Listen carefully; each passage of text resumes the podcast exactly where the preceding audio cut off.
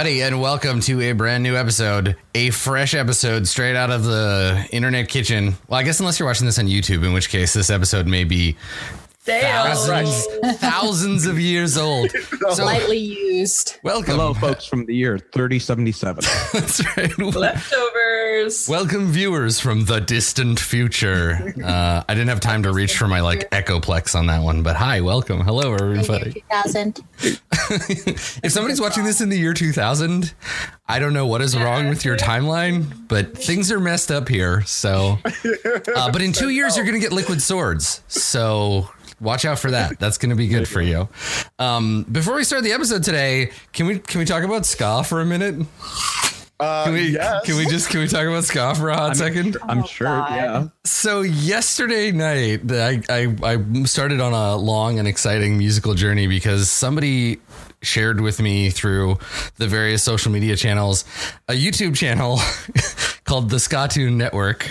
Um, I'm there already. Okay. Yep. Uh, which is this dude who he has a, a Patreon and he makes he makes like ska cover songs uh, as part of his Patreon. And this video that I saw was the Mighty Mighty Boss Tone song, uh, "The Impression That I Get," which Okay. is a classic. To it. Yeah, classic ska revival song, but it changes genres every 15 seconds. So it's the song, but it's in a bunch of different styles. And in the middle of it, he does 15 seconds of uh, Midwest emo, which listening to that, I was like, oh my God, I haven't listened to Braid in forever. And then I just, I just, I stayed up way too late listening to old music from when I was a teenager. Oh, yeah. And so now I'm, now I'm a little sleepy as a result of falling down a very deep nostalgia hole. And I blame ska, which I think is fair. I think you can blame ska for a lot of things. Ska is a gateway to Midwest emo. Like I, my mm-hmm. oh, first, Oh, yeah. the first concert I ever went to was Real Big Fish, and I skanked a lot, guys. I, I skanked a lot.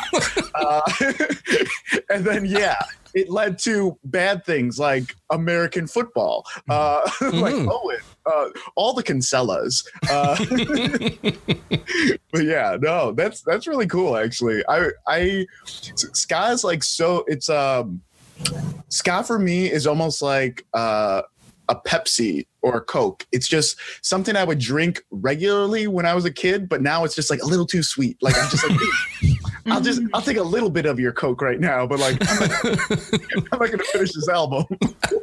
hmm hmm That's Yep. ska music. So if you're a ska band right now, don't write me. I feel right. So there you go. That's that's little known fact. Uh, Jace Beleren must die. Big overlap with the 2019 ska band community. We're really yeah. popular among ska uh, artists. Thriving on SoundCloud. Ba, ba, ba, ba. I always, I always, I always like though about ska. I think it's a, it's a necessity if you're going to start a ska band that your name, the name of your band, is like a corny pun with the word ska in it somewhere. Like there's just there's so many of them, and I Yeah. thought I thought the Skatune Network was pretty cute. That was a Network one. is pretty good. Their logo, is, his logo is quite good. Yeah. I feel like also like because I'm a little bit younger than you guys, I had the opposite move where I went through Midwest emo and then eventually back to ska in like high school because I think that's just what was playing on like the radio. It was like trending at Yeah. the time. Uh, and I also like I see how one led to one another, specifically like Western emo, because like clearly ska was band kids, right? Who wanted to start a band but weren't edgy, who didn't want to be like edgy enough to be like punk or other thing like that. Well, there's ska music, like like you know Barry can only play the trombone. Right, it's, ba- it's band kids, yeah, that learned like Right. brass instruments and then wanted to be in a band that wasn't like Right. playing marching music. Yeah. Also, also skanking is a very white dance. Like that. that- like really. Missy, that sounded white, but I didn't want to say anything. it Oh, like, No, please, yeah. it's like it's it's the 1980s version of the Charleston. What is this? I would describe it as. Uh, Well, so the thing about the thing about ska is like watching, like if you if you uh, know anything about it and its its roots, and then looking at the '90s revival of it and how all of the bands when ska like came back, which whatever. Uh, they're all white dudes, all of them. Like Oh, yeah. Goldfinger, I think is the is the pinnacle of that. Like I loved Goldfinger. right, a lot of people did. I loved Goldfinger. They're the Some of them Macklemore of ska. yeah, yeah. That's that Uh, was that was the time. That was how things were. Yeah. I had a really big Sublime phase, which is Oh, me too. ska. Yeah, and like, man, I had four Sublime shirts in high school. oh yeah, just one for me. Just why? What, how were they all the same? Like No, waterprint? Like, t- did you get them at No. concerts or just were they being sold at Kohl's? Like, what happened? they were being they're no, they're being sold at like a disc replay and like a Spencer's Gifts or something like that. I remember them all though. Ah, Sublime. See, when I was a good album. when I when I grew up, ska ska was like just it was just the edge of acceptable because I hung out with like metalheads mostly, and so Sublime was it was too far. It was one it was one Yeah. toke over the line, and we were just like, no, that's not metal enough. We're gonna go over here and play Dungeons and Dragons and secretly secretly listen to hot water music and not tell anybody about our feelings. um, yeah, I remember that time. It was like um, ska. The thing about like ska was um, it wasn't the local band you came to see, but they were opening for the local band you Mm. came to see. Mhm. And uh, the great thing about skanking or just dancing the ska music in general is you're gonna do it right. Like, like there are no rules. That's it's like fucking Thunderdome in there, right? It's like, you go to one ska show and people are dancing, and you're like, "This is how you skank," and then you go to another ska show, and it's like, "Oh, I guess this is how you skank." But like, yeah, it's all the same. I've really been enjoying TK and Katie's face during this whole. I was thinking the exact same thing. I was like, the skank was just something I was called in high school. yeah, no, it, it has a different meaning in this context. Yeah, great. Great.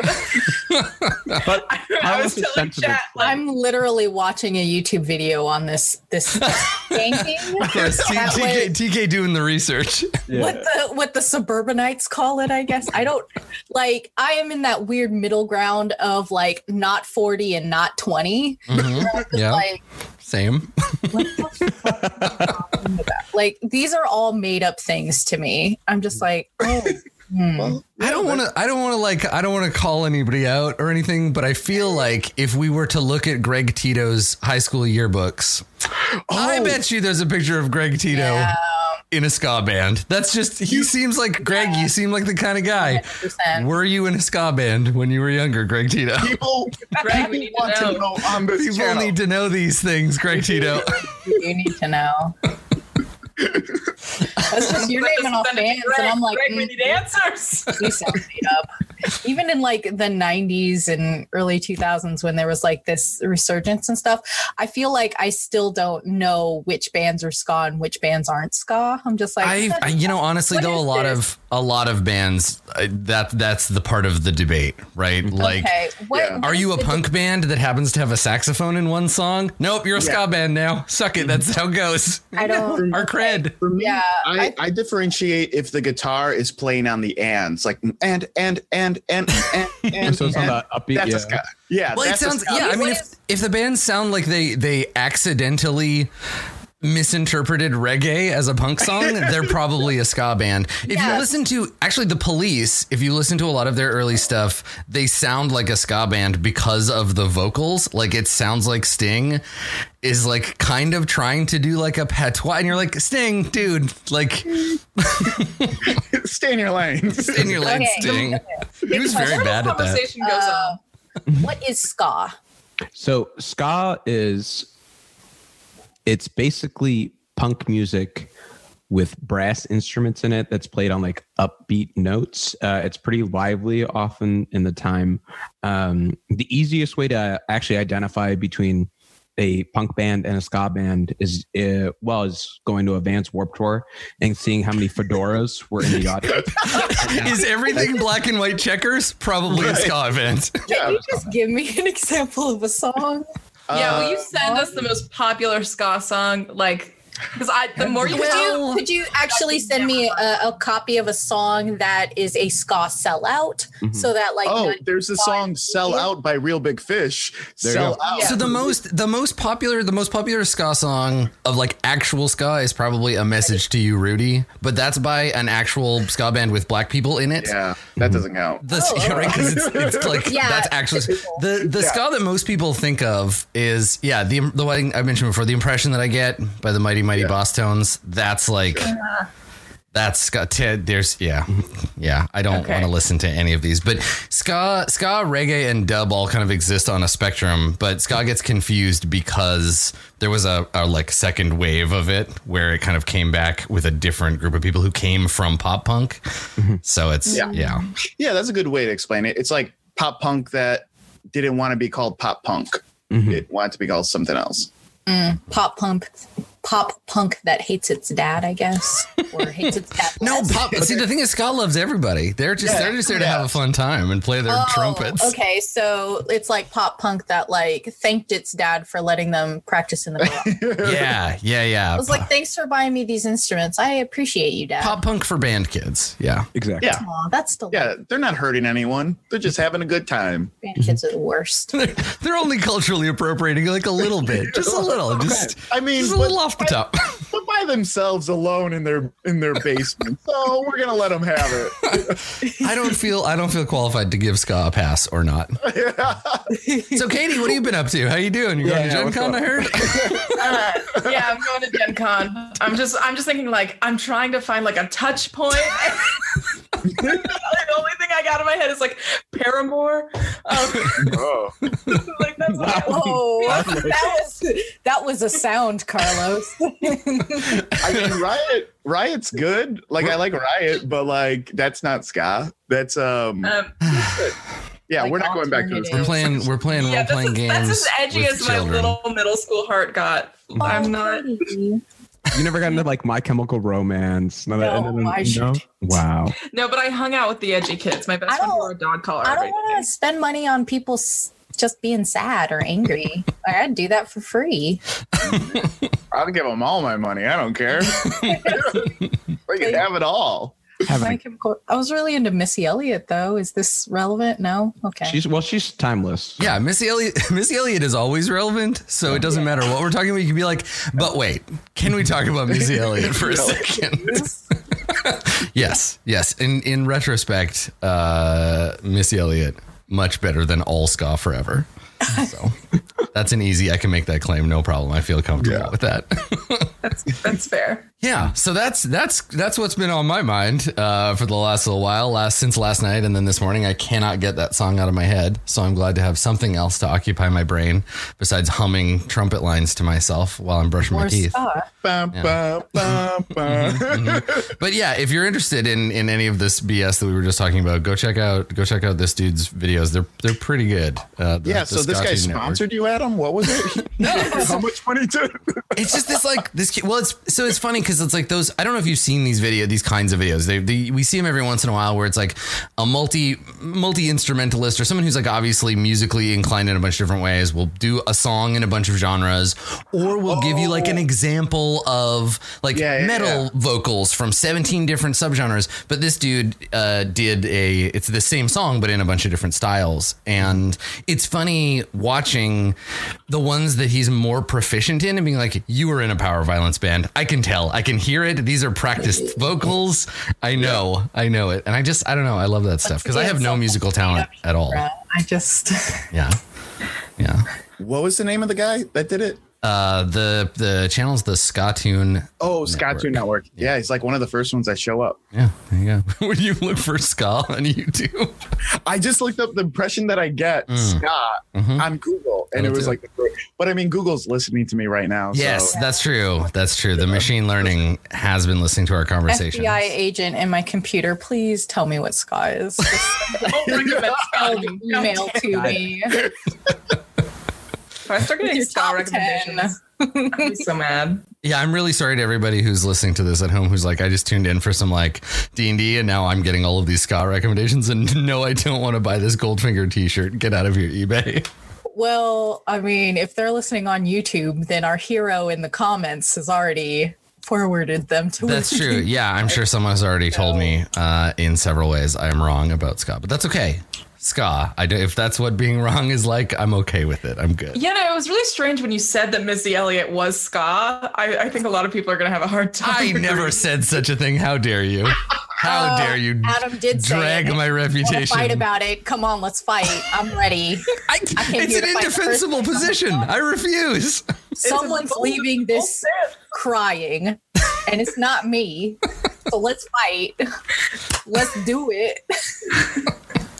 See me at PAX oh, West. I refuse to take that indefensible position. That's like saying Cappadonna is the best member of the Wu Tang Clan. It's just not realistic. You can't debate that. It's just not possible. Of course. Just let it go. How dare you. Stop trying to tell the internet that I have wrong opinions about things. They believe that enough as it is. I'm going to tweet it out. I'll be right back. I like this guy's video. It's he's so talented. That's what I'm saying. Yeah. he's just like rocking out in his room. He does a Studio Ghibli version of it. hmm hmm His uh the Studio Ghibli version in his this? synth Isn't that his good? synth pop his synth pop bit reminded me reminded me that freeze pop was a thing. So I went back and listened to a bunch of freeze pop songs, which I hadn't done since like That sounds 2001. made up to. It, they're they're a synth they're a synth pop band. I think two of the three of them worked for Harmonix, so a bunch of their songs are in Guitar Hero. Oh, Yeah, yeah. Wow. Oh, is Freeze Pop the name of the band? Yes, freeze pop is the name. Oh, okay. I thought it was another genre. I was No. just like, what?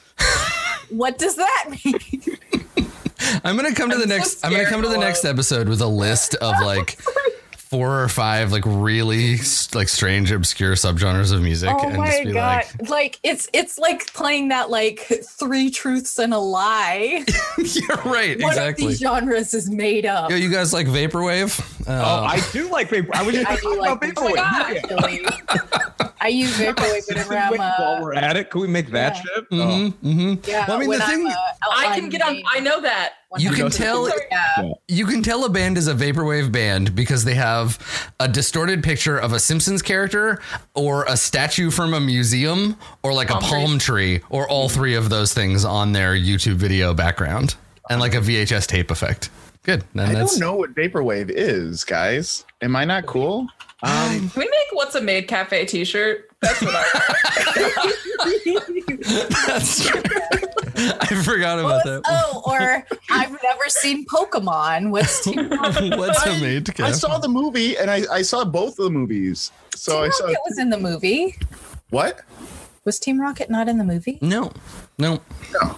Are, There's really? no there's no Team Rocket and You're a liar. we're talking about the same movie, right? There are a lot of Pokemon movies. Yeah, yeah. I think no. I think What- Meowth doesn't Meowth meet his like clone Yeah. in the first movie. Are, are you talking about Pokemon? I think we're talking about the are we talking about the Detective Ryan the Ryan Reynolds Pokemon movie? uh, Detective Pikachu. Yeah. I saw yeah, I saw that one and I saw the the one where uh spoiler alert Pikachu dies and then the other Oh, Mewtwo. that's bring him- yeah. is And bring that- him no, I- back. I it was so sad. Oh, yeah. We all That's all. I know about Pokemon. Pokemon. It's very sad. Yeah. It seems Oh, sad. no, no, they are in that. They're just don't. They're not the bad guys. They're just random side characters. There all. you go. There you go. Since Mewtwo's the bad guy. Bad Well- guy? Question mark. So here, here you go. This is this is the this is the thing to take away from this uh, for next episode. Go go home and think about what Pokemon would be in a ska band, and if you had a Pokemon themed ska band, Yeah. what would it be called? Let's see if someone answered that on the internet before. Uh, Let me just Google that. for. I don't know. Judging just from this conversation, which is all I know about ska, that and it was mentioned briefly on Shaun of the Dead. So good for killing zombies with records. I don't know. Um, oh, Scott all Team of the did trash Pokemon. all of the Pokemon that are shaped like trash. Hmm. There you go. Yep. Yep. I'm pretty sure like there's like a a trumpet Pokemon. I feel like Weird. you A bunch of men like, hey, you want to come be on my ska podcast? we have irreparable blackmail on you. Poskamon. Almost. hey Katie, I'm having a really good time playing D&D with you on Jace Beleren and me and Carlos are starting this podcast. you want to be on it? We're going to talk about music. This is the ska episode. Uh, they're all ska episodes, so I hope you like ska because That's actually the name of the podcast. I hope you like ska.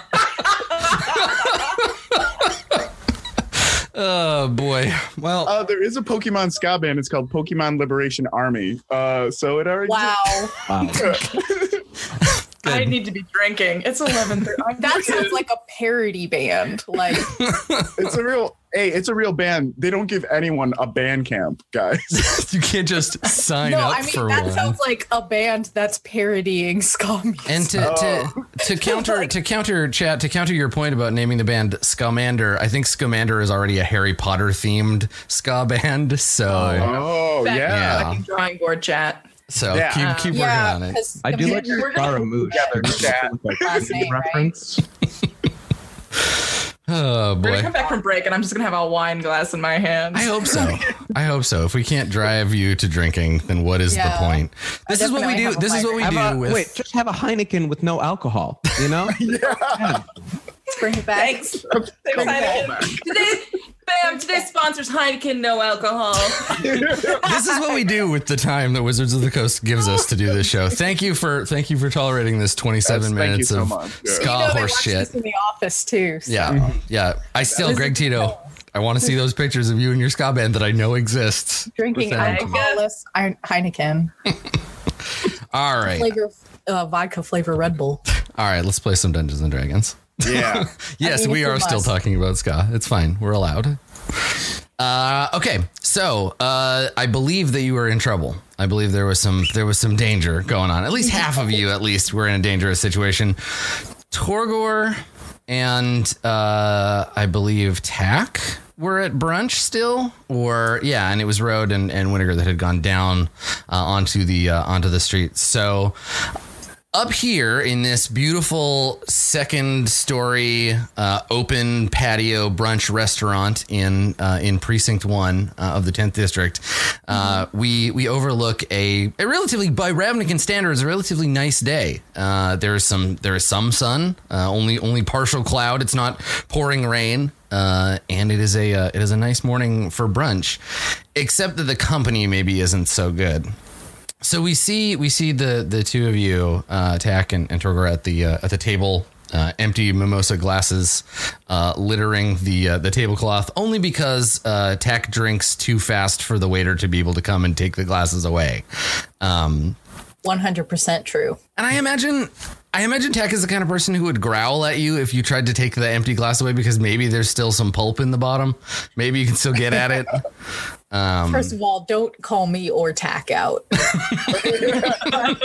the internet in the year of our Lord and Savior Beyonce. so are you you done with that glass or no? I'm going to eat it. Get out of here. I think that I think that if Taq's drunk enough too, they will make like a show of force and Oh, yeah. bite one of the glasses. what? what? What? Yeah. You can Have you ever done that in front of Road? I need to know. Have you ever bit a glass? No, Taq's belligerent but not dumb. All right, great. These are these are like delicate Selesnyan flower shaped glass like champagne flutes. You could you could do them in one bite, no problem. Tech. Oh, They're like candy. Yeah. Oh Um, hell yeah!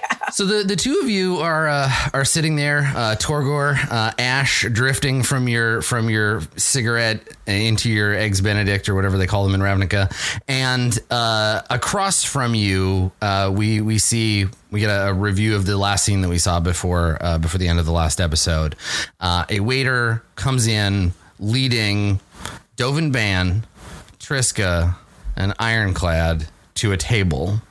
Uh, they look tense. Triska maybe more than the other two, um, and uh, yeah, and they head they head over to uh, they head over to a table and they sit and they they get some water. Um, big ups to chat for both uh, Eggs Beleren uh, and TK Eggs Benedict, both very very nice. Thank you. Very good. Very, Very good. nice. Good puns. Very proud of those. Um, but maybe Torgor, I know you're a you're an you're an insightful Minotaur. Would you you want to try to get a read on these three as they as they come in? You think you'd be paying enough attention uh, to Oh. that?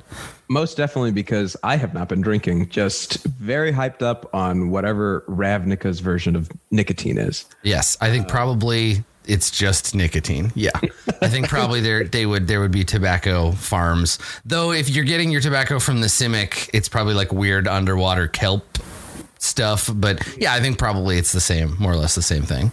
Um, but yeah, go ahead and make a make an insight check, and we'll see if you can kind of read the read the room. Let's go minus two. Eh, 12's still pretty good. Well, yeah, 12's still pretty good with a minus two. better Um, than the negative one. Yes, yeah, it is always nice when that second die that you don't need is like you can just push it aside. right. Uh, yeah. Okay. So this to me looks like, and you can you can kind of like draw your own parallels in in Torgor's life, but this looks like someone who is being brought to. Triska looks like a person who is being brought to a public location to be told something bad, uh, under the hopes they won't make a big deal out of it because they're in public. Um, there are a few other people uh, at at other tables, kind of scattered across the across the balcony. Uh, they they look like across the patio, and they they look over. They notice. It's hard not to notice uh, Dovin Baan, uh, especially, but they don't know really the other two. Uh, and there is a level of uh, tense civility. Um, they're too far away for you to understand or, or hear anything that they're saying. Um, There's a lot of like kind of low conversation going on at various tables around you, and they're they're sat far enough away you can't quite make out what they're saying. But Triska looks nervous. Uh, she has picked up on the situation. She knows that she's being brought here for some kind of bad news or, or something. Um, but they haven't got to it yet. They're still in the in the preamble. Um, Okay. Yeah, she's she's probably going to get hit with it like around when the the food arrives. So I um, look over at Taq and I like take down a note and I uh, tell them, Tor is giving you instructions. You will lead the murder clowns.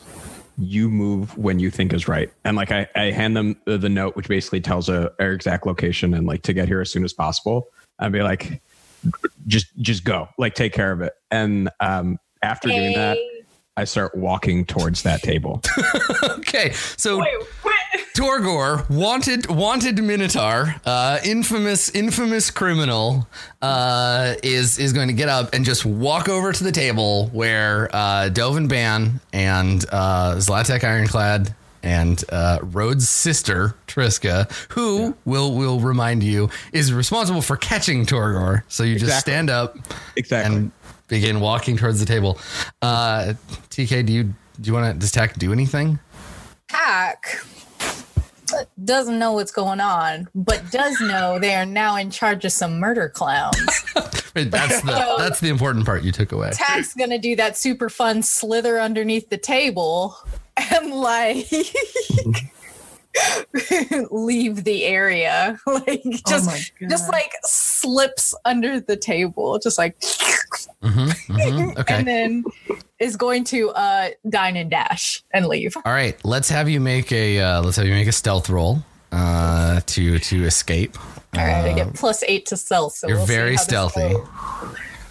Goes. I got an eleven. Oh dear. It's not a good day, and Wow. I'm drunk. Good. Okay. Let's yeah. Let's let's blame that. Um. What do you think the perception roll of a like an average waiter is? Probably slightly higher than average. You have to be able to like Yeah. notice things. Mm-hmm. Maybe like a plus two.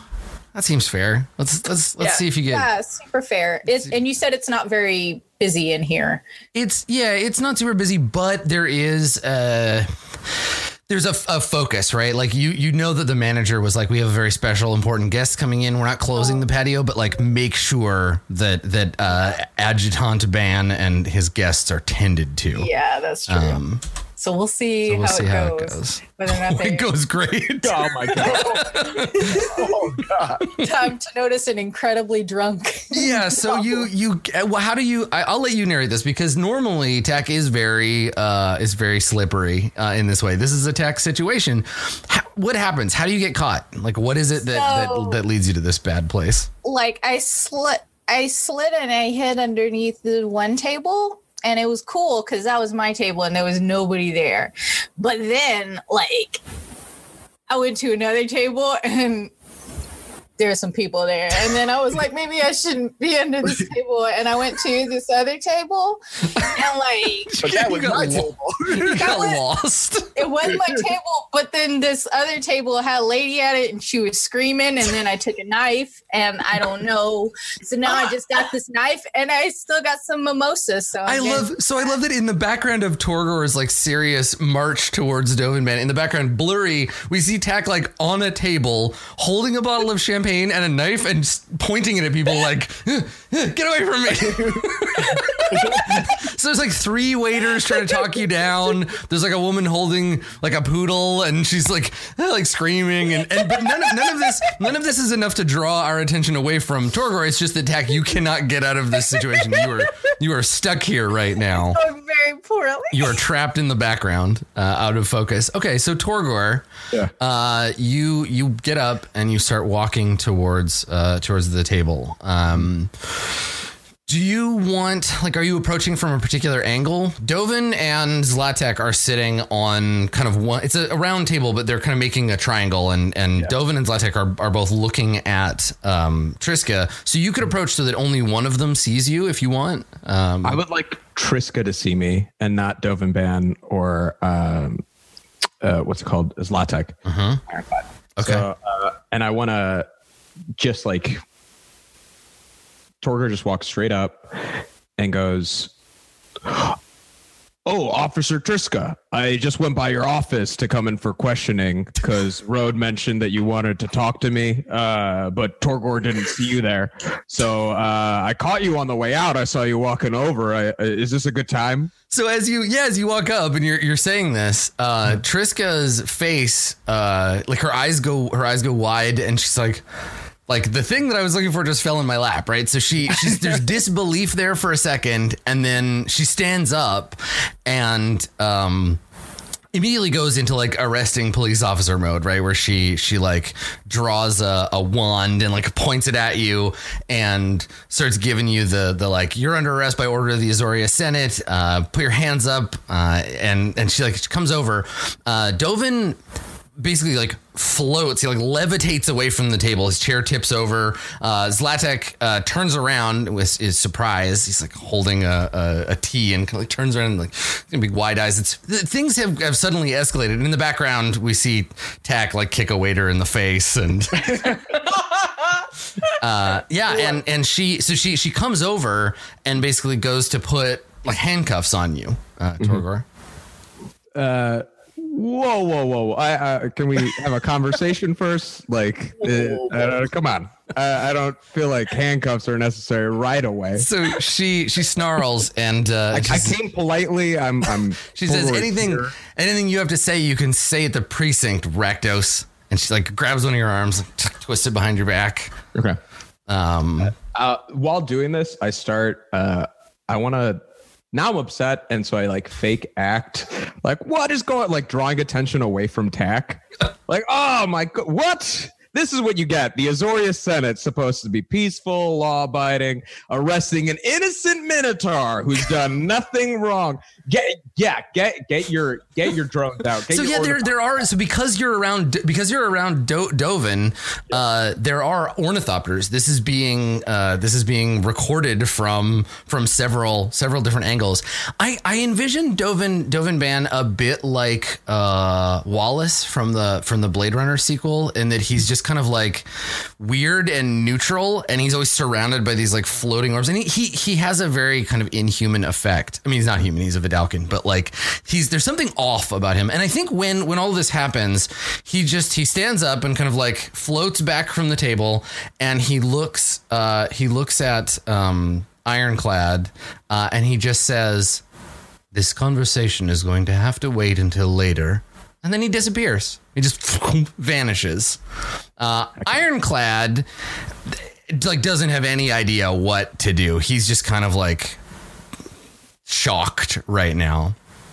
Um, and yeah, you are you are currently being arrested unless you would like to make this scene into something else. Uh, I don't want to resist arrest too much. Like I wanted to make it seem like Triska is, is there, and so I might even like lean and whisper in your ear, like, "Don't worry, I'm not going anywhere." And then I'd be like, "Oh my goodness! Like, what is this? Like, this is ridiculous!" Like, I find I find that really helps when you're being arrested to just lean into the cops and be like, "Don't I'm just making a scene for show. Just, I'm doing it for the gram. I'm got, I got, I got to like, you know, Rakdos rep. is like- gonna do it for the gram, man." So and then I'm like, ah, like typical Azorius arresting Arachnos for doing nothing but existing. And like, like Okay, so what is your what is the what is the the intent behind this performance? What do you want to accomplish? I want Taq to be able to get away. Uh, you want to give Taq then- another chance? Right. And then that way have them um so once I'm in custody, ideally, or like in the process of being custody, the murder clowns come. And Yeah. either way, the chaos. both of us Perfect. get- Okay. Yeah. Yeah. Uh, All right. Can I make a performance? Absolutely. That was that was what I was going to call for. Yeah. Okay. Psh, psh, Let's see how it goes. psh. Oh boy, it's the performance of your life. Oh, That is the best you could possibly. So you have total control over the narrative of this. Okay. Yes. Of this, you are you are the ringmaster of this brunch patio. All all eyes on you. Um, So I, after whispering this to Triska, uh, Torgor, uh, like obviously doesn't ever like yerk out of her control. Like her hands are on my wrists, which aren't moving, but it's like my legs that are kicking out. Like I'm making like a movement with my horns, like just like really doing like, you know, Ravnica's had systematic oppression against all the other guilds except for the Azorius, which just happens to have white mana. All right. Right. that happened like like this whole time. Oh my god. And, and, Torgor's, and, I love and, like, Torgor's everyone's, first like, album is going to be called "Fear of a Black Mana," um, and I'm about was it. thinking. I was thinking. Uh, uh, uh, white man is burden. Uh, Yes. I love that. And, and and like everyone is kind of like mesmerized at a moment because for whatever reason, people have just accepted that this is what it is. It's like, oh, I guess there have been systems in place that have allowed for certain things to, I guess, wow. I mean, I could see how certain people, when given less advantages, would choose to. I so I do I love I love that like in this moment that is true because you you you crit right? And you're getting everybody to think a little bit differently about the situation. And there it's making Azorius look bad. It's all being observed by these uh, by these these drones. But like it's very easy to forget that, that the Rakdos like it's not like they're like nice people or anything. no, no, no, no, no. like, not like organ harvesting murder clowns, but that's fine. Uh, in this yeah, yeah. moment, you are you are in control. You have played. You have played the situation. Um, I think that uh, Ironclad seeing the seeing the PR shift Mm-hmm. makes himself scarce. He's like, I don't want to be a part of this. He probably like he like covers his face and and he and he like he gets out of there. He's just like, you're in charge, Triska, uh, and and he leaves. Um, and you are yeah you're you're completely in charge of that that narrative um which Taq all of a sudden the woman and her poodle and the waiters that were trying to get you down from the table uh you're you're like standing on somebody's toast uh they don't no one's paying attention to you anymore something more interesting is happening cool. I'm gonna uh first of all take the toast.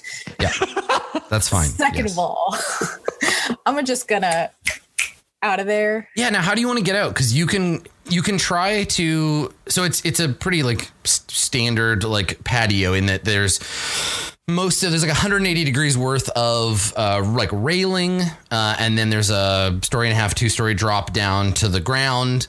Uh, there are tables with tablecloths, and there's an, a single entrance and exit that leads into the into the kitchen and the interior part of the restaurant, and then the staircase that leads down to the ground floor. But that's on the other side from you. You're closer to the rail than you are to the to the restaurant.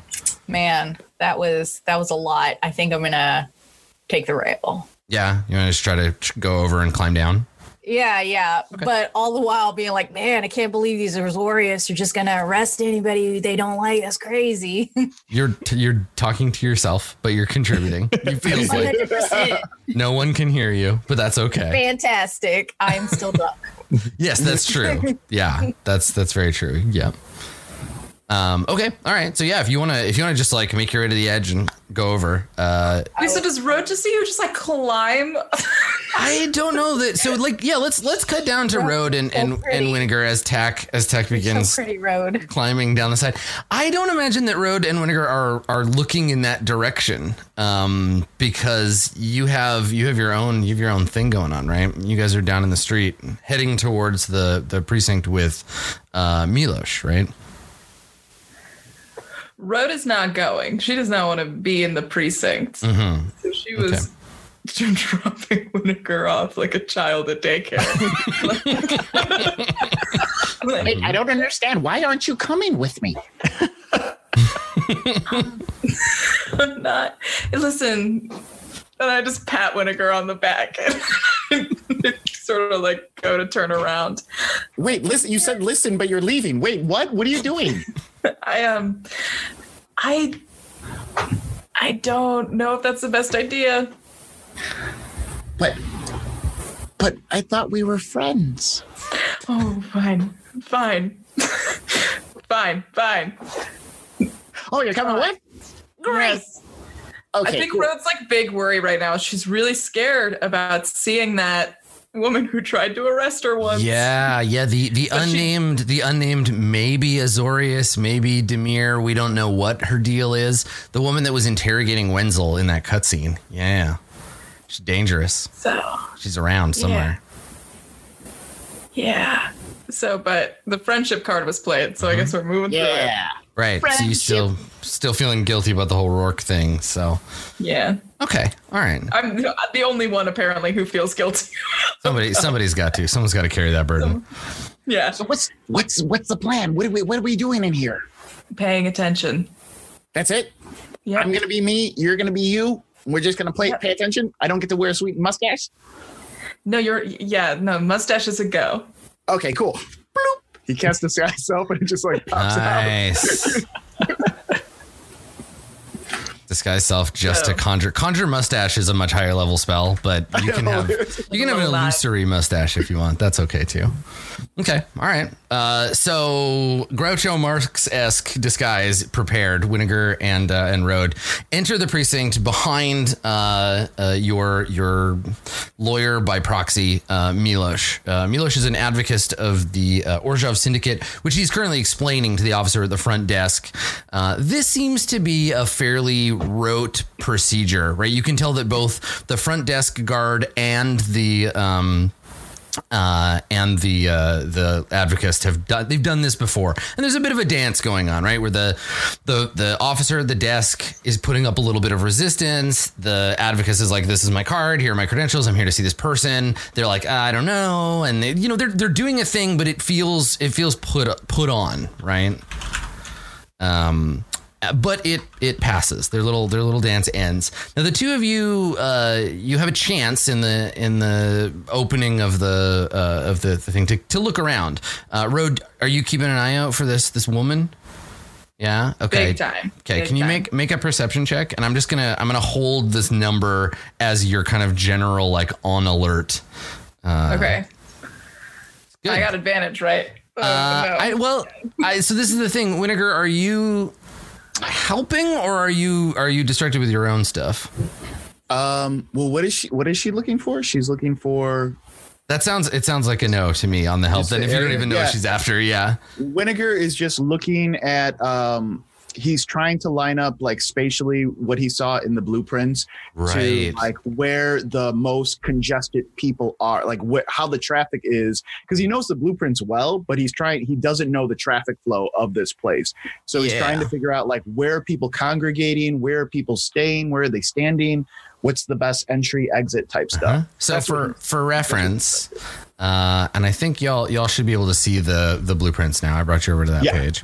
Yeah. You are right here. You've entered in up here. You're in the waiting area.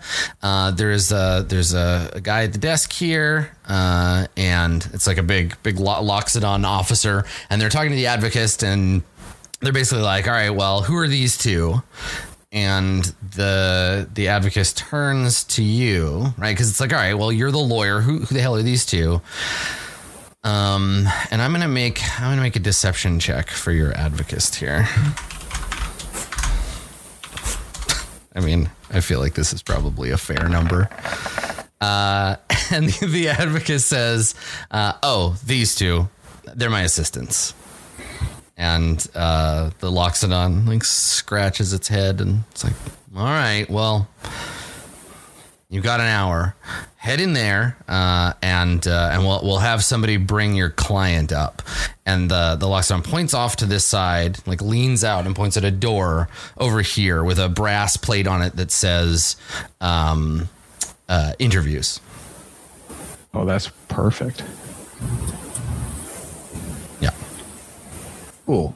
Um, so we're not traveling very far, so they're going to get him. Yeah, so they're gonna send a bailiff or whatever down into the the cells under the under this floor, the holding cells. Get that person and and bring him up to you.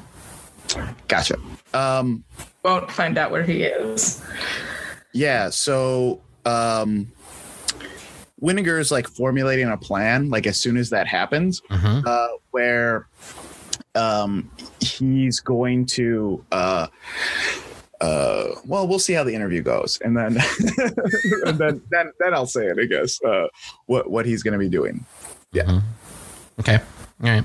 So the uh, the advocate turns with a a swoosh of his gray robes and looks at you like follow me and walks through the other waiting area. Uh, where we see probably like a um, uh, kind of grimy looking uh, a woman and a man. They're both half elves. Uh, they're obviously Gruul. They're both handcuffed to one of the waiting benches and to each other. Uh, and they seem to be right in the middle of like a lover's spat. Uh, they're arguing over uh, whose fault it is that they got arrested. Um, yeah. And so you walk past them and over to the interviews door. Uh, your advocate opens the door. You come into a, a smaller interior chamber, and there's another officer uh, in here who opens the door to one of the uh, interview rooms uh, and uh, and says, uh, "Just go on ahead and wait in there." Cool. Um, uh, thank you very much. Um, can can we get any coffee? What, where are we standing? Like a tea coffee situation? Earl Grey, please. Damn! Make a uh, make a persuasion check. Okay. You might get advantage. Yeah, nice. 19. All right. So the officer kind of like gives you a look, and then the the advocate kind of helps out with a, an arched eyebrow, like, well, go on. And uh, and this like this just junior officer is just like, see what I can do, uh, and walks out. Uh, leaving you uh, alone both in the interview room and in this this outer room as well. Um, so the advocate turns to the to the two of you, uh, and uh, and says, um, "My goal here is to find out how I'm going to get your friend out of Senate hands. Is there anything else? Any other agenda I need to be aware of? If you don't tell me, I can't be prepared. If I'm not prepared, I can't help you." Not that we're aware of. We just want to help you do your best job and make sure that our dear friend Wenzel's all right. Not that I'm aware of. Um, just, Oh my god! just say you do good. That's all we care about. The advocate looks at you and squints and he says, Did you have that mustache yesterday? What this mustache? Oh, yeah. no. Yes, I did. I had. I had this. Why am I on trial? You're the one who's on trial. Um, where's that? Co- where's that tea and coffee? Oh no. And Uh, he, Win- uh, Winnegar is in an interview room, and he's yeah, yeah, yeah. It's like a crowded. It's literally like a crowded interrogation room, right? Like there's there's a metal table that extends out out of the wall, out of the stone wall. The room itself is um, lit by a, a single glowing like white uh, globe above you, so casting very harsh light. There are some metal stools that are bolted to the floor. Uh, the advocate sits down on one side of the table. There's no room for anyone else to sit except across uh, from him. So you, the two of you have to stand. Uh, and then on the table's surface, there are hooks, like rings for for like manacles. Um, yeah, it's it's it's only very very barely one step up from a from a cell. "Gotcha." Yeah. I imagine that Roach has like probably been in this room before because there was probably just like an amount of training that you had to do. And I'm sure Oh, interrogation, yeah. interrogation training was like part of it. So Right, because it's you you started your you started your training with the Azorius and then bailed on them to join the Simic. Right. Yeah. So yeah, probably you've been in a room like this before, doing like mock interviews with other cadets. Yeah. It's terrible acting. Not as bad as the stuff that Whittaker just did, but pretty bad acting. So. Mm-hmm. Mm-hmm. Okay. All right. So you uh, you sit and you wait as someone goes to retrieve your friend Wenzel. So meanwhile, uh, back outside, uh, Torgor, I think I think your arrest process has um, it has been slowed by the fact that there are other people at this brunch who are now like shouting at Triska, like, "You let him go. He didn't do anything." And she's she's just like, "This is a wanted man. I am a member of the Senate." She's like flashing her badge around, like, "Get out of the way unless you want to join him in prison." And they're like, "What are you to do? There's only one of you." And like, there's all this like shouting, and she's she's pretty competent, but this isn't really her thing, right? She solves crimes. She doesn't really enforce the law. Mm-hmm. So I think she's a little off balance. Like she'd really like to just get you the hell out of here, but she has to, she's, I think she's waiting for backup and she's just trying to get everybody to like back off for a second, calm down. The, the drones are all watching. More people who are better at arresting will come in here and, and they'll they'll brute force you out of here. But you're you're kind of stuck on this on this balcony for the time being. Um, I take a moment to address my people. Uh, and and Torgor's like, "Ugh. now here's the thing about Rakdos. We know that while maybe be born into the cycles we exist in, we ultimately choose whether or not to be a part of them. Triska's just doing their job, and unfortunately, they got to make rent and adhere to the societal laws that are placed on them. Don't hold it against them.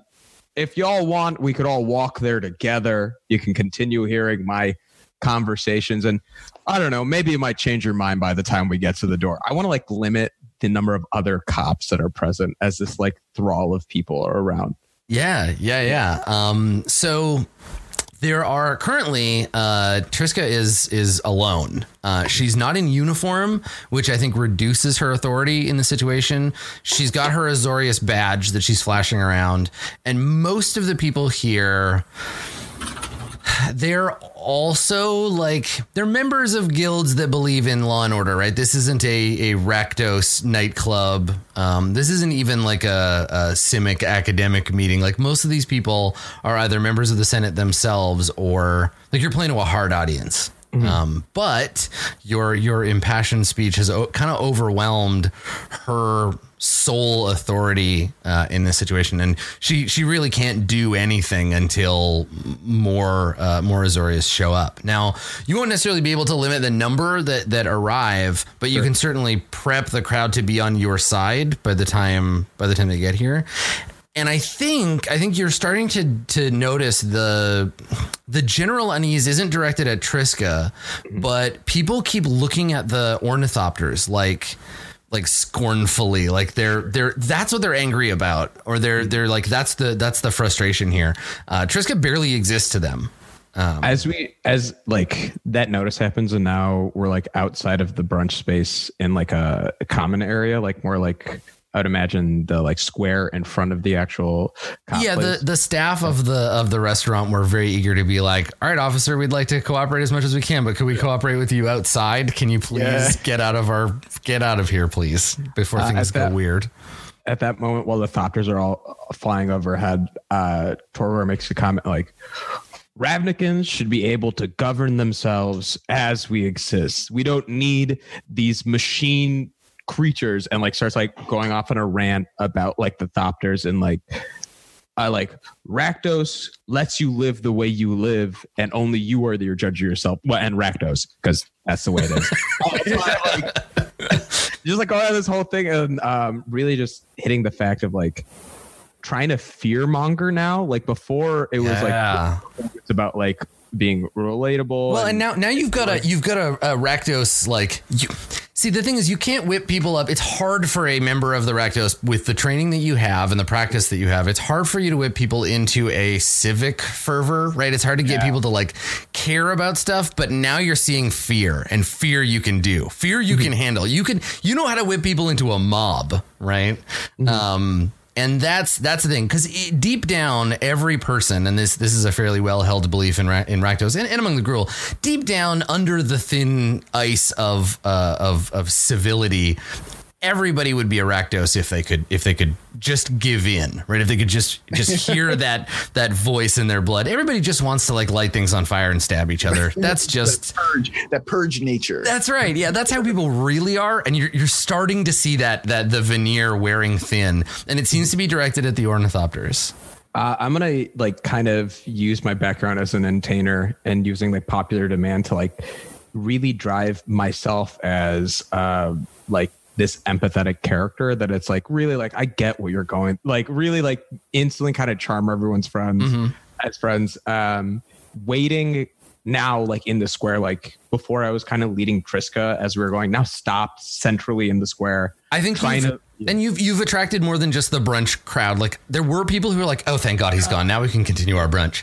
But once you once you get outside, um, yeah, more people who are just like around and they maybe heard shouting uh, up on the patio. They're like, "Oh, what's going on?" And they're like, people are gathering kind of to see what's what's happening. So you've you've got a bit of a, a larger crowd there, and you're able to uh, to try. So what do you what do you want to do? How how want to hold this crowd and like just like rise tension as I can until the moment I see the clowns. right? and Okay, so you're buying time until I'm buying time, and I want I, like basically till that moment to then do an athletics check on what can I can I almost like see how strong the cuffs are? Is it Uh, something? yeah, yeah, yeah. We'll make let's make two rolls. So make a make a perception check first to like test the the the cuffs, test the bonds. Let's go. Let's go minus two. Let's do this. Oh, 13. 13's Okay. pretty good. Uh, your athletics check will be between somewhere between 15 and 20 DC to to break these these handcuffs. Okay. You're not sure what, but it'll be somewhere in that range. Um, but you're pretty strong. Uh, Mm-hmm. Okay. And then so you you pull on them a little. Uh, I think Triska like notices you doing that because she's got her hand on them, and she she kind of gives you a shove, and she's like, "Come on." Cut that out. and she's like looking around, and she she It's can't. they're not made for minotaurs. They're made for Vidalkas. Come on, they dig into the fur. Like, and she she cannot get you through this crowd alone. So she's she's forced to wait for backup. But if you want to maintain, because she's also noticing that you're kind of rallying the crowd up. So what we'll do is we'll have you roll. We'll do an opposed roll. You can roll performance. She's hmm. going to roll intimidate, and you're both not working on each other, but on the crowd. If Got you it. win, they're going to be like one Azori, one like plainclothes Azorius surrounded by drones doesn't represent not hashtag not my Azorius, right? They're not going to be, they're not going to like let this fly until proper police arrive. Uh, in which case you're probably going to get flipped to being the bad guy. Um, and if she wins, her personal like aura of authority will be sufficient to like get them to back down, right? The ba- the badge is what counts, not the person behind it. For sure. So let's Let's do it. Uh, I'll roll first. I got a 20. Yes. All right. Yes, you did. Okay. All right. So let me find. I'm glad I took that samurai. is terrifying, proficiency though, in so performance. never- yeah, you she is. know. She is very terrifying. I feel like she's just got advantage against you, Road, in these situations. You're- she's only scary to you. That's fair. Um. Okay. So let's see. Uh, I forget what I was using for her. Let's take a look. Mm, here we go. Okay, we'll use veteran because she's an arrester. All right. So chances are pretty good that you got this, Torgor, but You never know. yeah, I think she I, she needs a crit to be able to beat you. Let's see how it goes. Nope. No, they're just this is this is the like she Ouch. she probably a couple of times like she there's a she does have to be like stay back and like holds her badge out like back off unless you want to join him and there are like people are not willing to jump in and save you or anything this isn't there yet but they're they're backed off so you At first, I just want to say I really just wanted Triska to keep her job, and now I feel like I am like like Listen, I'm man, glad you her wanna- bosses. You can't have a not revolution without breaking a few eggs. Yeah. Um, okay, so while all this is going on, Taq, you have you have snuck down the side of the building. Uh, where where are you headed? What are you going to do? Again, in the background, we see we see this little shadowy figure holding a champagne bottle skulk by. Oh, 100% Taq is Taq is ready. We're going to go to the circus. We got pick up some murder clowns. This is going to be great. It's going to be a great time. Yeah, no, I feel like I feel like there was a nearby area where you were you had arranged like Oh, the yeah, murder like a clowns to be there. Yeah, you, yeah. you know Whatever where to the go. note says, Taq is going to like read it because, like, honestly, Taq has no interest in helping Torio sort out his weird message. But Taq does left like a good riot. Mm-hmm. And the way this crowd is going, all we got to do is break a couple shop windows, and then it is. Woo! Yeah, and that's and that's and that's the thing with with the the Golgari, right? Is that like yes, when you're alive, I, you're a Rakdos, you're a you're a senator, you're whatever. But when you're dead, you're Golgari property, so it doesn't matter. You just wait long enough, and your bones belong to us. Yeah. so yeah, it's, easy like, to ignore honestly, that kind of stuff. Great. Um, well, and, and not only that, it's like Torgo's grown ass man. yeah, yeah, exactly. okay, so If he you doesn't know what he's he's doing, he's gonna learn. you head off towards the towards the rendezvous site, um, and I think that you're you're tr- you're traveling down a down an alley between a couple of buildings, and you hear in the in the distance. Um, the faint sounds of like badly tuned brass instruments being played. No. So you hear like a couple of notes and then like stop and then like a moment passes and then a couple of like instruments start playing. Maybe you hear like a guitar uh, and and then it stops and uh, you hear some some talking and, and and you're you're heading in this direction. This is this is the way to to meet with these these clowns. cool, cool, cool, cool, cool, cool. I don't know what's going on, but it feels pretty chaotic. Yeah. So you uh now do you want to approach I guess do you want to approach stealthily or do you just want to like walk around the corner and be like, "Hey boys." I don't know. Uh, is Taq drunk enough to try to sneak up on some murderers? Uh, that feels like a TK decision, Yep. not an Adam decision. Sure so you just go ahead and tell me. Yeah, yeah. Taq is definitely drunk enough to try and sneak up on some murderers. okay. All right. Uh, I will. You go ahead and roll. I'm going to grab the, I cult, sure the cult did. of my Rack. God. Sure rolled. Wow. Wow. Oh. Some people kill better drunk. That 20 plus 8. Jesus. I don't Oh wow! why- Oh, that's. I'm not even going to bother rolling. Yeah, you why definitely. am I like this? you definitely definitely sneak up on them um so yeah you you come around the corner and i think i think you were promised a, a half dozen murder clowns i think that's what we have uh, listed here yeah a half dozen murder clowns at torgor's disposal so you come around the corner and yeah you see you see a group of six uh they look predominantly human uh, maybe maybe one of them's like a half elf but you you see six uh there's no question that they are they are they're all wearing uh black and white checkered suits. Um and uh, several of them have uh, trombones. One of them has a trumpet. Um, one of them is holding like a weird looking guitar, and they seem like they're in the middle of practicing for something. And the only one that doesn't have an instrument is in the middle of yelling at the other ones, and they're like, "No, no, it's on the offbeat." And you you you come around the corner and you see them, uh, and uh, yeah, and they're they're these are these are this is where the murder clowns are waiting, and now you found them. Yeah, I feel like Taq's definitely drunk enough to appreciate this music. Yeah, you want to you want to listen in on their on their rehearsal. Yeah. Okay, they're terrible. They're really really bad. Um, they're trying, but they're they're they're god awful. Yeah. They're Taq's their tiny one person mosh pit. I don't know. I feel like Taq is the kind of person that brings a switchblade to a mosh pit. Like at the end of the song, someone's lying on the ground and they're like bleeding out. And you're like, It's like, what I thought is? this was. I thought. I thought we were trying to kill each other. Like, Isn't this how it works? I don't. Yeah. So, uh, y'all want to do a murder?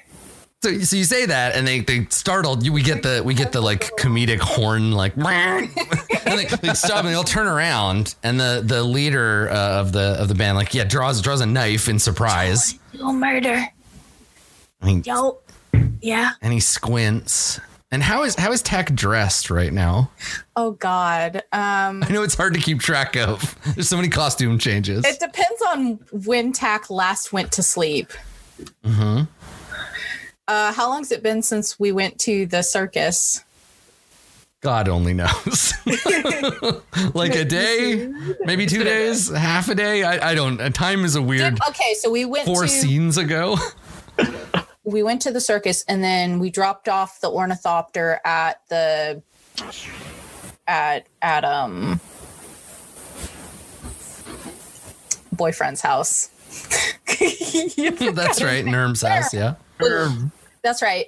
Dropped that off. Grabbed a handful of junk, uh, but not any clothes. Haven't been back to my house in a little while. Still wearing the rhinestone outfit. Okay. Perfect. Yep. Okay. It so just Taq doesn't carry around extra clothes.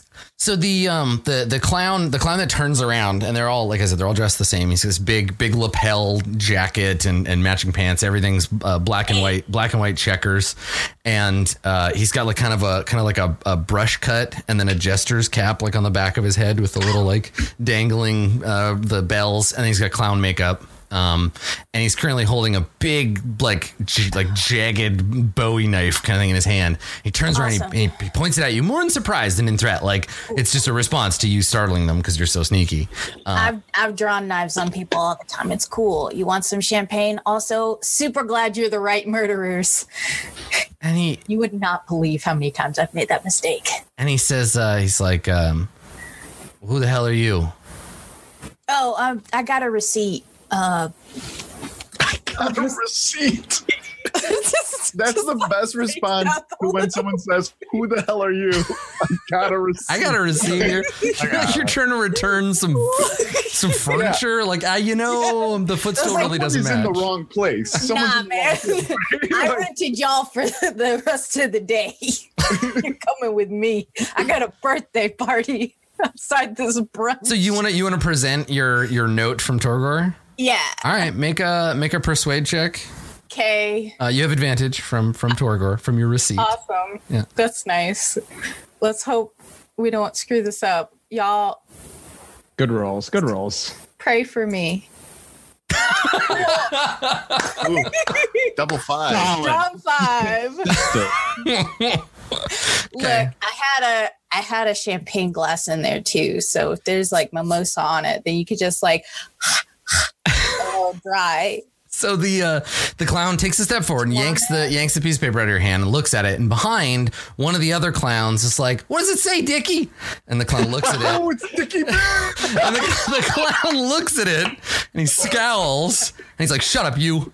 And he looks back at you uh, and he's like, "I can't make sense of any of this." And he hands it back to you, and it is indeed like just like half mimosa soaked, and there's like a big Oh, sweaty yeah. thumbprint. You think it says something about pretzels? It's it's hard to tell. I'm gonna lick it. Like, There's no pretzels.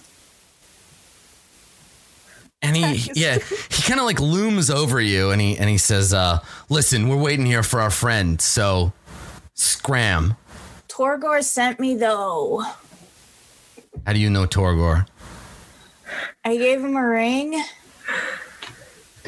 Kind of like he looks over his shoulder, and, and the the little like the little one behind him's like, "I don't think Torgor's married, Dickie." And, uh, and he looks at you, and he's like, "You're gonna have to be more specific than that." And he kind of like brandishes the knife a little, like, "Unless you want to get stabbed." He gave his dumb guitar to the creepy dude in the tent. And we have to break a guy out of jail, and I'm supposed to get some murder clowns, and I'm really tired. So, so the, the little one's like, "Hey, Dickie, I think this is Taq." And Dickie's like, "Shut up, you!" And turns back and looks at you. He's like, "Uh, yeah, all right, we heard about you." Yeah. And uh, and he says, um, "What happened to Torgor? Why isn't he, He got here?" arrested. Well, that changes things. We we gotta go throw a party where he's getting arrested and break some stuff. like nods and like so they are they're right on the cusp now of like leaving, basically being like, "No, we agreed. We were here to help Torgor. We were going to cause some trouble for him. We don't know you. Like we heard about you before from Torgor, probably, but like." That's not the deal. So you're you're gonna have to like offer them something else that they want, uh, or or like basically establish yourself as being like I'm the boss now. Look at me. Okay. um, I'd give you a thing if you help Torgor. kind of a thing. A pew pew thing. Let's see it. Okay. And Taq's gonna pull out that gun that they took. Mhm. Yeah. So as you take out the is it device, it occurs to you that you now have another option. You could just light them all on fire right now. You could just shoot them with it, and that would also be a solution to this problem of them talking shit at you. God, Um, right. Yeah. And Taq's like saying this out loud, like, If I killed all you though, Torgor would be like super mad. So, and he did say I had to bring some murder clowns. So then I have to. So you say you say that, and and the the big guy Dicky, he's like, "What the hell's your problem, Goblin?" And then the little guy behind him is like, "They they ain't got no internal monologue, Dicky." and he's like, "Shut up, you! I'm talking." He, t- he turns back and he's like, "Give me that thing." Mm, No, You said we could have it if we help Torgor. You gotta help Torgor first. That's the rules. If I just give it to you, you just shoot me. he smiles, big smiles like, ah, "You're a smart one, Goblin." Hey. Plus, I got this other thing from an Azorius. You can have it if you help Torgor and then don't shoot me. And he's like just nodding, like I like the way you uh, you, you negotiate. So here's the question: Are you lying to this guy? Are you gonna get? Are you are you gonna give him the thing at the at the end, or is this all just bullshit? I'm not lying yet.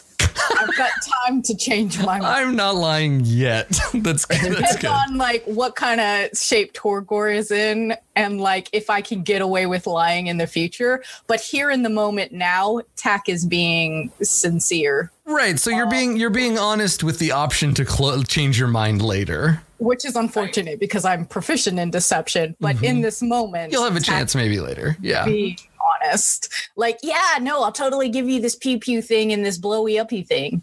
It'll be great. So uh yeah, so he he looks down at it and he he nods and he says, uh, all right. All right, well, fine. We we came out here to to put on a show, so we're gonna put on a show. Yeah. But uh you need to tell us where and what. What's the plan here?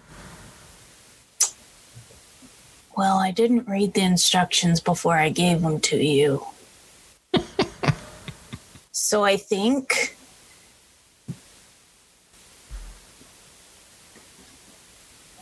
I think we gotta like kill a bunch of cops.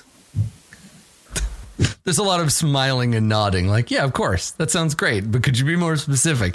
And I, I think that that probably rather than have you like explain Yeah. the explain the plan in the moment, we we like crossfade away from there, and you can you can basically implement them as if you had made up as much of a plan as Taq would have made up, and then you can just tell me what is happening later. So you let me know Okay, when you want to. You let me know when you want to spring the murder clowns and and what they do. So, meanwhile, Rode, uh, Winiger, and uh, the the lawyer Milosh, you are in this interview room. Um, and before you, you have uh, paper cups with not very good coffee in them. Uh, and uh, I think it's been it's been a few minutes, uh, and you're starting to think maybe you're getting the you're getting the runaround, right? That they've just put you in here to ignore you. Um, and and kind of like right when that that tension starts to boil over, you're starting to think like maybe I should say something. Uh, the the you hear the sound of keys, uh, and then the door opens and you see a, a non-distinct member of the uh, of the Azorius Senate uh, bringing in uh, Wenzel. Now you haven't seen Wenzel in a while. It's been a couple of days. Wenzel's been in the in the Senate's hands, and uh, you uh, you see him. He's wearing a uh, an Azorius Senate like a prisoner's jumpsuit. It's like a, a dark blue. Um, he's he's got manacles uh, on his wrists and his his ankles, and so he's doing that kind of like downtrodden shuffle. Uh, his hair is greasy and like hanging down around his face. He's got several days of uh, of stubble. And above and beyond all of that, you just see this like hollow look in his eyes. Like he doesn't make eye contact. He doesn't really look around. He just kind of stares at the at the floor as he's being like shuffled in. And the guard puts a hand on his shoulder and put, sort of pushes him down onto this the metal seat and uh, clips his his wrists to the to the iron um, ring on the table. Uh, and he looks at the the guard looks over at the uh, the advocate uh, and says, uh, "You got ten minutes," and walks out. Uh, as soon as Wenzel gets into my view, Yeah. uh, I want to cast message uh, and send him a message real quick and be like, "Hey, buddy, uh, uh, real big shock. You're, you're going to be totally shocked as soon as you sit down. Just I need you to keep your head down like you're doing. Oh yeah, you're doing perfect right here. Uh, just completely pay attention and um, uh, uh, tell me that they're abusing you or something. Okay. Uh, also, this is totally going to hurt after you sit down. Uh-huh. Okay. Um all right. So he I'm gonna make a I'm gonna make a saving throw to see if Wenzel's brain is capable of processing all of that Yeah. information. Let's see how he does. Okay. All right. So he there's there is a shift in his in his like attitude, right? You see him kind of blink uh, and uh, he's still confused. He seems like he's drugged or something, um, but he he he gets a, a slightly more like attentive look on his face, and he kind of like looks up, like, "Wait, what? I'm not just being shuffled from one room to another. Who are these people? I recognize that voice." Uh, and then yeah, he sits down. Um, So what I want to do uh as Whittaker is basically um, prove that they're uh, abusing him uh, or torturing him or his conditions are really bad, and we demand to see his cell. Um, that would be the one way we can get in there, I think. Uh, but it also takes um, Wenzel cooperating with that story, like corroborating it. Yeah, yeah, yeah. So seeing if he's if he's capable. Okay. Yeah. All right. So, and the idea here is to convince the advocate to push on that as your as your agenda. Okay. All right. Yeah, because right now he's in. He's well, I don't know the law in Ravnica, but I would assume he's innocent until he sees a judge. Uh, there's been a jury, so they can't like treat him like a prisoner or torture him or anything. Like there's been no sentence on him. Um, so yeah, that would be my thing. Yeah, the law the law in in Ravnica is a um it's a moving target, right? It it changes pretty regular. Um it's more around uh like trade law and like interrupting profits.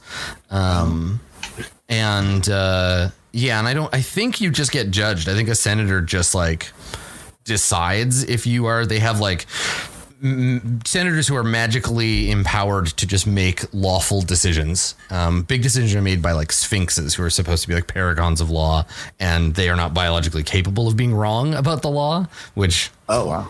right Yeah. huge eye roll there but um yeah i think the fact like i- someone will decide whether or not he is he is doomed uh, and then it depends on how influential he is, which is why it's important to have an Orzhov lawyer because they're really influential and they have a lot of money to throw around. So it's maybe not as uh, uh, egalitarian as we would like to think. And I don't think there's a jury. I think it's just judgment by a judge. Um, but he hasn't seen one yet. Gotcha. Yeah, he's just been interrogated. Um, so yeah, he sits down uh, and Milash introduces himself. Right? He says, "I'm an advocate. I'm working on behalf of a patron of yours. Uh, we'd like to get you out of this prison. Would you like that?"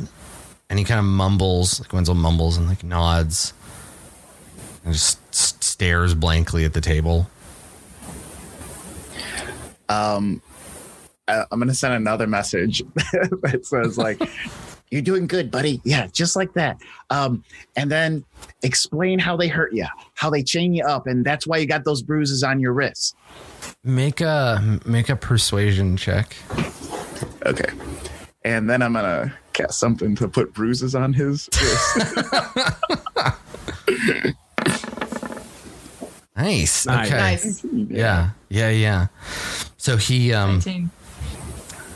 He looks up and not at the not at the advocates, not at Road, but at Winiger, and he squints and he's like, "I, know you from somewhere.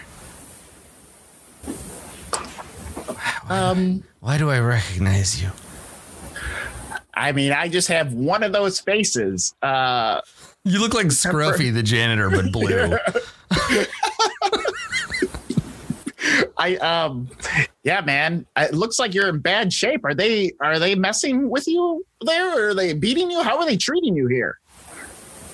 I, I- in the dark most of the time. That that woman, she she asks me things, and the the advocate turns to you, Micker, and is like, puts his hand up, like, stop distracting him. We have important paperwork to fill out. And he turns back and he he's like, Mister Ironclad, I have a few simple questions for you about the conditions of your release, uh, your treatment at the hands of the Senate, uh, the crimes you've been accused of. It says here, and he, he takes out his paperwork and he pulls out a paper. You're accused of murdering several Azorius Senate officers. Did you do it, Mr. Ironclad? You have to be in. A, you have to be uh, accurate with me about these things. You can tell me. It doesn't matter if you did or you didn't. I just need to be equipped to be able to get you out. And he he shakes his head. He's like, I didn't. I never murdered anybody they they didn't even they didn't even ask me any questions about that. It just kept asking about my brother. I don't I don't understand. Why why am I in here? And the more um lucid he gets, the more he he seems you can see him starting to panic a little bit. He's like pulling on his pulling on his chains a bit and like trying to stand and uh the advocate without really even looking is just kind of like, "All right, calm down, Mr. Ironclad." And he's like making notes. Um, but Wenzel keeps looking at you like, like you're you're connected to this. Like you got to help me, or like maybe he thinks it's your fault. He's here. He's very confused, um, but he's also very open to to suggestions. So if you give him a little push, uh, he would he would probably be he'd probably be willing to tell whatever story you want. Uh, yeah, I'm gonna uh, message him again. That's it, buddy. You're doing it now. Now you got to bring it all home, okay? You gotta like, and, and like Winter doesn't understand. Like this guy's real. Like they actually are torturing him. Like, yeah, yeah. No, he doesn't have any physical evidence of of having been like beaten. Like he doesn't have a black eye or anything. But there's clearly something going on upstairs that is that is not quite right for Wenzel. Gotcha. Gotcha. Um, yeah. So I want to tell him like, um, uh, like, tell him, yeah, like tell him all the bad stuff that they're doing to you, like what they're doing to your arms, and then I want to cast Mage Hand to like bruise up his arms. Oh my god. if he agree, if he agrees to it, could he do it? Like I know you can't attack with Mage, with Mage Hand, but if he agrees to being hurt, is that the same? Uh, Mage Hand just isn't strong enough to really hurt someone. It's like a very, very low force application. Like it's it's pounds per square inch is not hard enough to bruise. You could like Yeah. shocking grasp him though if you wanted. Or yeah, I'll you got grasp him. Touch him. yeah, you could electrocute him. That that would be certainly Great. possible. Yeah, uh, Yeah. yeah. How does shocking grasp work? Can I? You touch him. I think probably you could transmit it through the table if you wanted. Okay, could I do it from my foot? Like, like could I Um, I think you have to. It, does it say? Does it specify your hand? I don't know if you could shocking grasp kick someone. Let's find out. Let's see. Uh, Shocking grasp. Uh, ah, from your hand. Lightning springs Yeah, from your hand from to your hand. deliver a shock to a creature you try to touch. gotcha. Uh, that's what I'm gonna do. Sh- shocking grasp him. Poor Wenzel. Poor Wenzel. All right, so he's he has armor class ten, and he's he's attached to a table. He's moving around a little, but make a um yeah make make a roll. You can you can roll your, your regular. T- oh yeah, no problem. You you shock and grasp him. Uh, roll damage. You poor, poor man. Eight. Oh no. Oh my god. Oh dear. Oh boy. Okay. Um. Well, let's see how many hit points he might have because you might just put him in a cardiac arrest here. Um. Let's see. NPCs by guild. Uh. This is going well. It's going great. Yeah. Uh. Okay. He he's like he's a chemister. So let's let's take a look. Uh, let's see. How He many- does work with lightning a lot. He does. It's true. He probably has gear that would protect him from this, but he's not wearing it. He's had it, yeah. I tried. I tried, Carly. Okay, all right. He's he's got a, like a decent. I'm gonna give him. I will give him half his hit points because he's he's already spent a bunch of time in uh, in prison. So let's roll. Let's see how fragile he is. Um, Probably has. I'll roll for his total, and then we'll figure out what his uh, what half of that is. So let's see. All right. This is this is Wenzel's total hit points. So he has half of this. Not bad. Wenzel's pretty tough. Okay. All right. So he Okay. has 20, 20 odd hit points, 22 or whatever. You deal him eight damage. Uh, He he shouts in pain and surprise. Um, and he tries to pull away and he he uh, yanks on the um he yanks on the manacles you hear one of his wrists like dislocate um and uh, the room smells slightly of like burnt flesh and ozone. Uh, and uh, and he, uh, yeah, he just he starts shouting, and the advocate gets up and he's like, "Mr. Ironclad, please calm down." And, and it's like things you can hear outside, like Okay, can I good cop? Can I can I try to good yeah, cop? totally, Red. What do you want to do? dear, dear God. um, I, I want to like, I want to like come over and I want to actually like touch him on the shoulder, Mhm. like, like, uh, like someone who has been like in darkness, in sensory deprivation, like, like even just like that sort of like calming, like, like, like a, like a really reaffirming, like, hey, and and and Rose says like, I know you're innocent. We're trying to get you out like just the most calming shit that she can muster. Okay. Yeah, yeah, yeah. Um, you can make a you can make a persuasion check to try to calm down. What do you want him to do? He's like panicking, and he's just been electrocuted, and he doesn't know what the hell is going on. He's very pliant. Right. This is the part where if Winnegar, if Winnegar you want, if you want to push, you can just tell him like this is what you need to say. Advocates write this shit down, right? Um, Road, you can also, but you can also kind of take over and like calm down. What do you want to get out of him? What do you want him to do here? Like, if you um, succeed this roll, what do you Like get? truthfully, I just want to like wake him up. Like I know that that's kind of weird to say, but I just want I want him back to center. You want to I want wake him up like inside like in the sense that like he's like having a panic attack because he and he can't. does he doesn't kind of like wake up. have his Can't wake up inside. all right guys well this has been a really good show um, Listen, I was just trying to use a reference that you might understand, Katie. Went from you know Yeah. your generation. I was just trying to play to the kids. Thank, thank Um, you, thank you, thank you. but just like bring him back to center, like give him like Yeah, you yeah, yeah. Get past whatever the hell's been Oh, going on with him. this is actually maybe my only chance to live, like that kind of Mm-hmm. like oh Sure. Yeah, yeah. Okay. Yeah, do it. Um, I'm gonna use my inspiration yeah, right now. Good call. Great, because I just have a zero in persuasion. Okay. God be with us.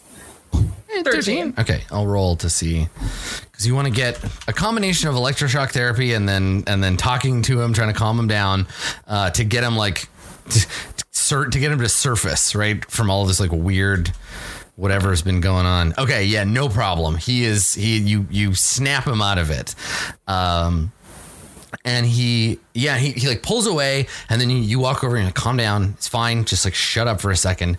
Just relax. And he he sits down and he's like taking these deep gulping breaths. He slows down a little and you hear the door open and uh one of the the the arresters like sticks his head in. He's like looks around. Everything all right in here? We're doing our jobs, and I he says, Whoa, okay, fine. Like backs off, like lets the door close. Um, and uh, yeah, Wenzel seems to have like calmed down a little bit, and he's just like sitting there, like trembling a little at the table.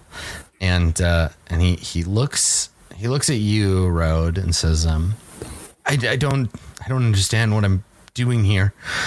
I, I, I, I told that woman every everything that she asked me, but it, it was never enough, and and they, they just kept kept me in the dark. I don't. you?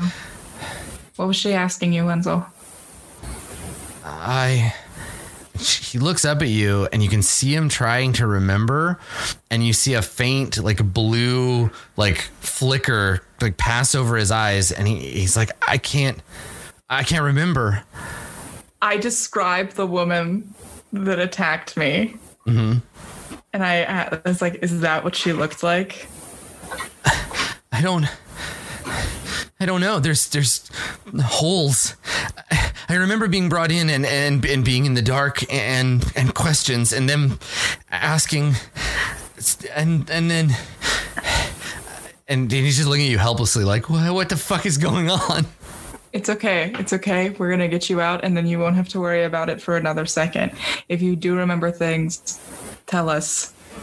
But I understand that you don't.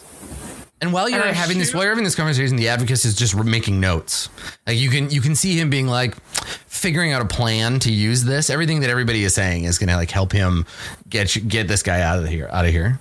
And I turn to the advocates and I say, "Is sensory deprivation something that uh, this guild typically uses on people who have not been yet made guilty?" And he, he smiles. This like like oh honey, you don't understand anything. Like smile at you, and he shrugs Great. and he says, "The Senate has many tools at their disposal." Is there a place that Road we? feels nauseous. Oh. Yeah, fair. Uh, I want to turn to the advocates and, and, and kind of say, uh, like, okay, it's obvious that this guy's life is in danger if he stays here. Is is there any place we can get him moved, a safer place? We're lucky he hasn't been moved to New Prahv already. And he looks at the prisoner and he says, I suppose we could petition for uh, house arrest or murdering a Senate officer is a very serious accusation.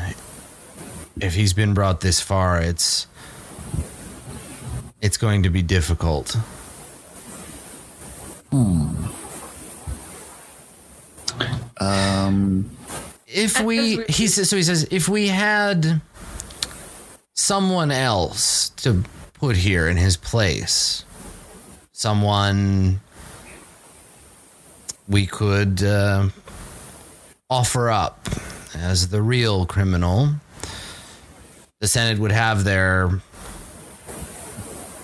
guilty and your friend would be allowed to go I can, if you wish, provide the uh,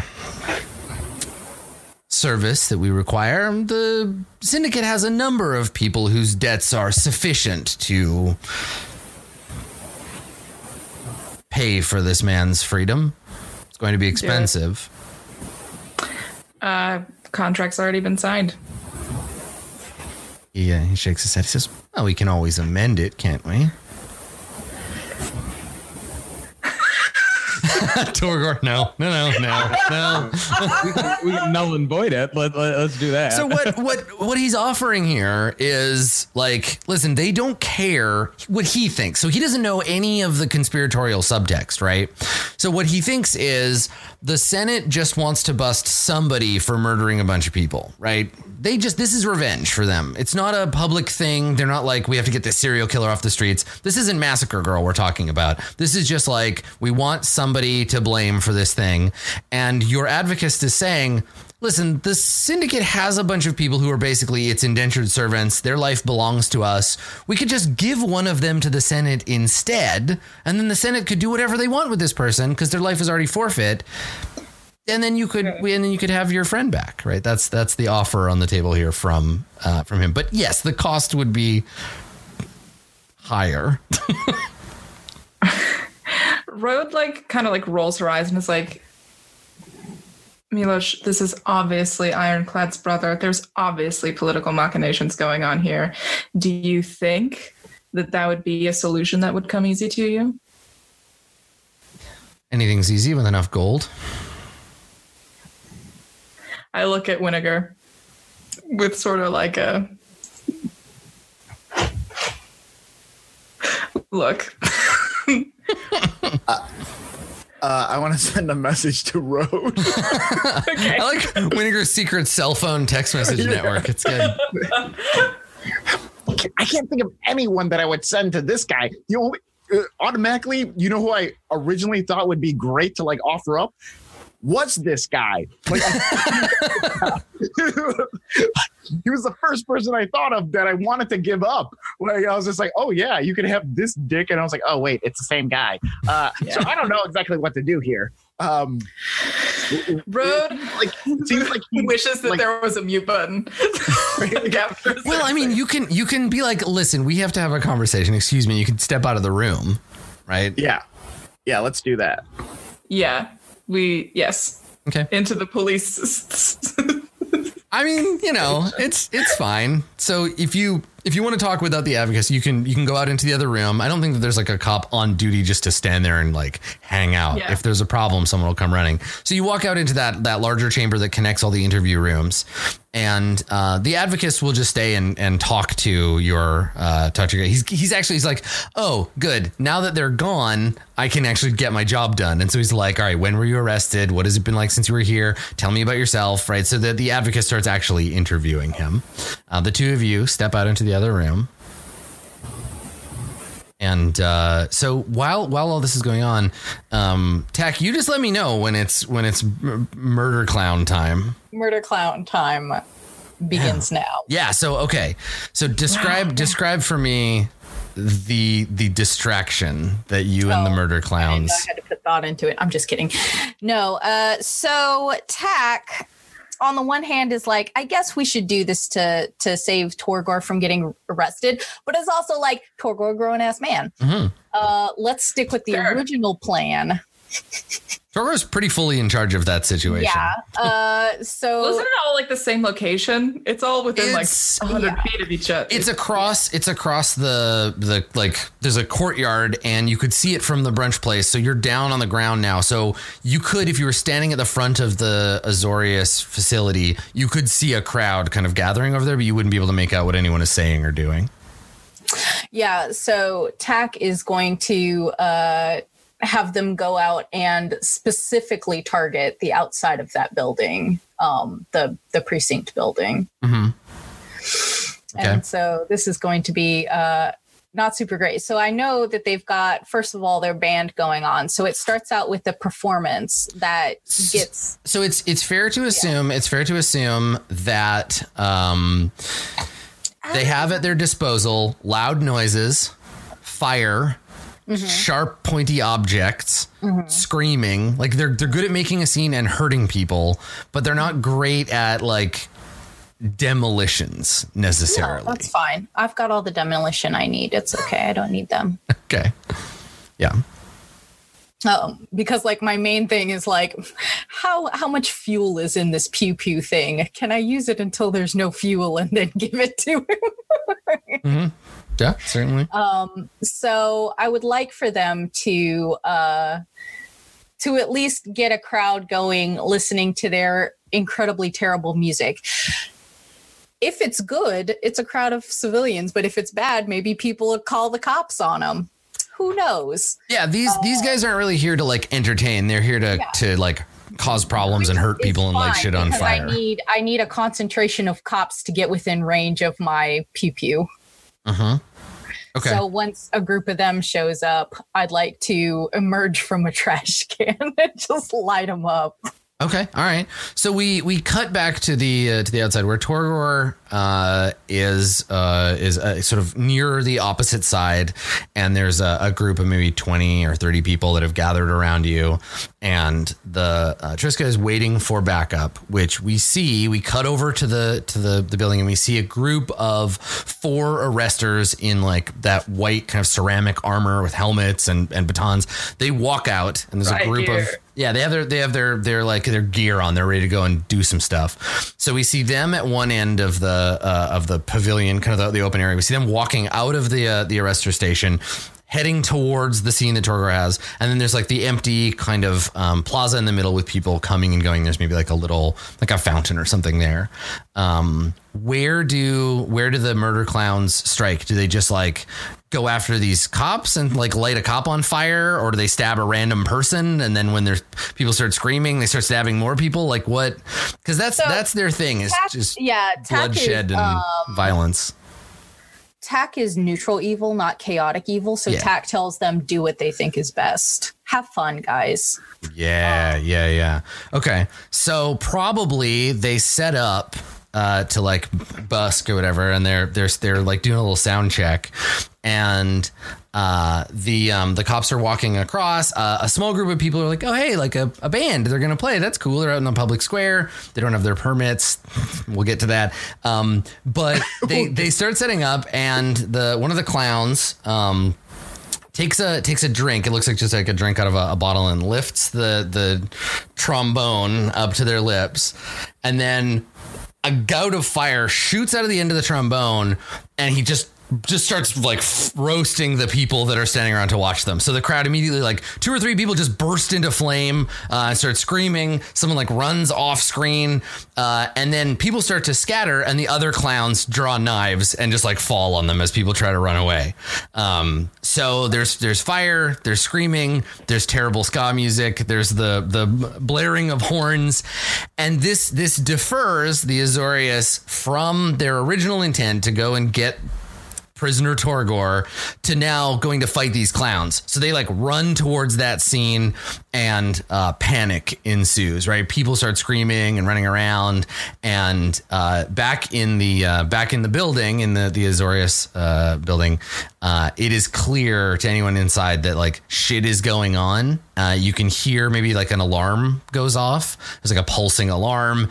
you can hear through the walls of the interview room, and the uh yeah the the everybody that's stationed here is going to go outside. There's like a rakdos incident in the square.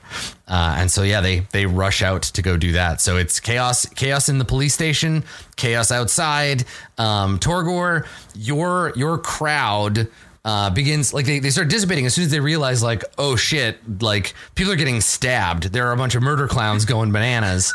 Um and so they, they run. They start to, to flee. And so Taq where where are you? I want to i want before we go to break i want to i want to like a shot of Taq amidst all this chaos. What do we see you doing? Where are you? So Taq has no idea where Road and Winnegar are. They know that they were planning to go into the precinct. Beyond that, they don't know where in the precinct they are. And so it's like, well, there's a prisoner in there there are two people in this conspiracy in there. I should I should probably go in there, right? I should probably go ahead and get this prisoner guy out, right? And so Taq has um if there is like a an open window or an air vent. I mean, yeah, there's the front door, right? All the cops are going out into the chaos. You could you could slip in pretty easily. slip in. Yeah. Okay. So we see you this time. Taq is in the foreground, and all of the black and white brass instrument checkered fire blood chaos is behind you blurred out as you just like walk on up to the uh to the senate uh, cool. All right. So we'll see if you can. We'll see if you can sneak in unnoticed. Uh, Torgor, I, I feel like this is going to be one of those like situations where the cop is like, "Get down, come on," and like try to like get you to safety. Um, you know, like she's going to protect the hostage or whatever here. So there's a lot going on uh, in in in precinct one. Uh, we'll find out how it goes in just a bit. Precinct thirteen. Don't go anywhere. We'll be right back.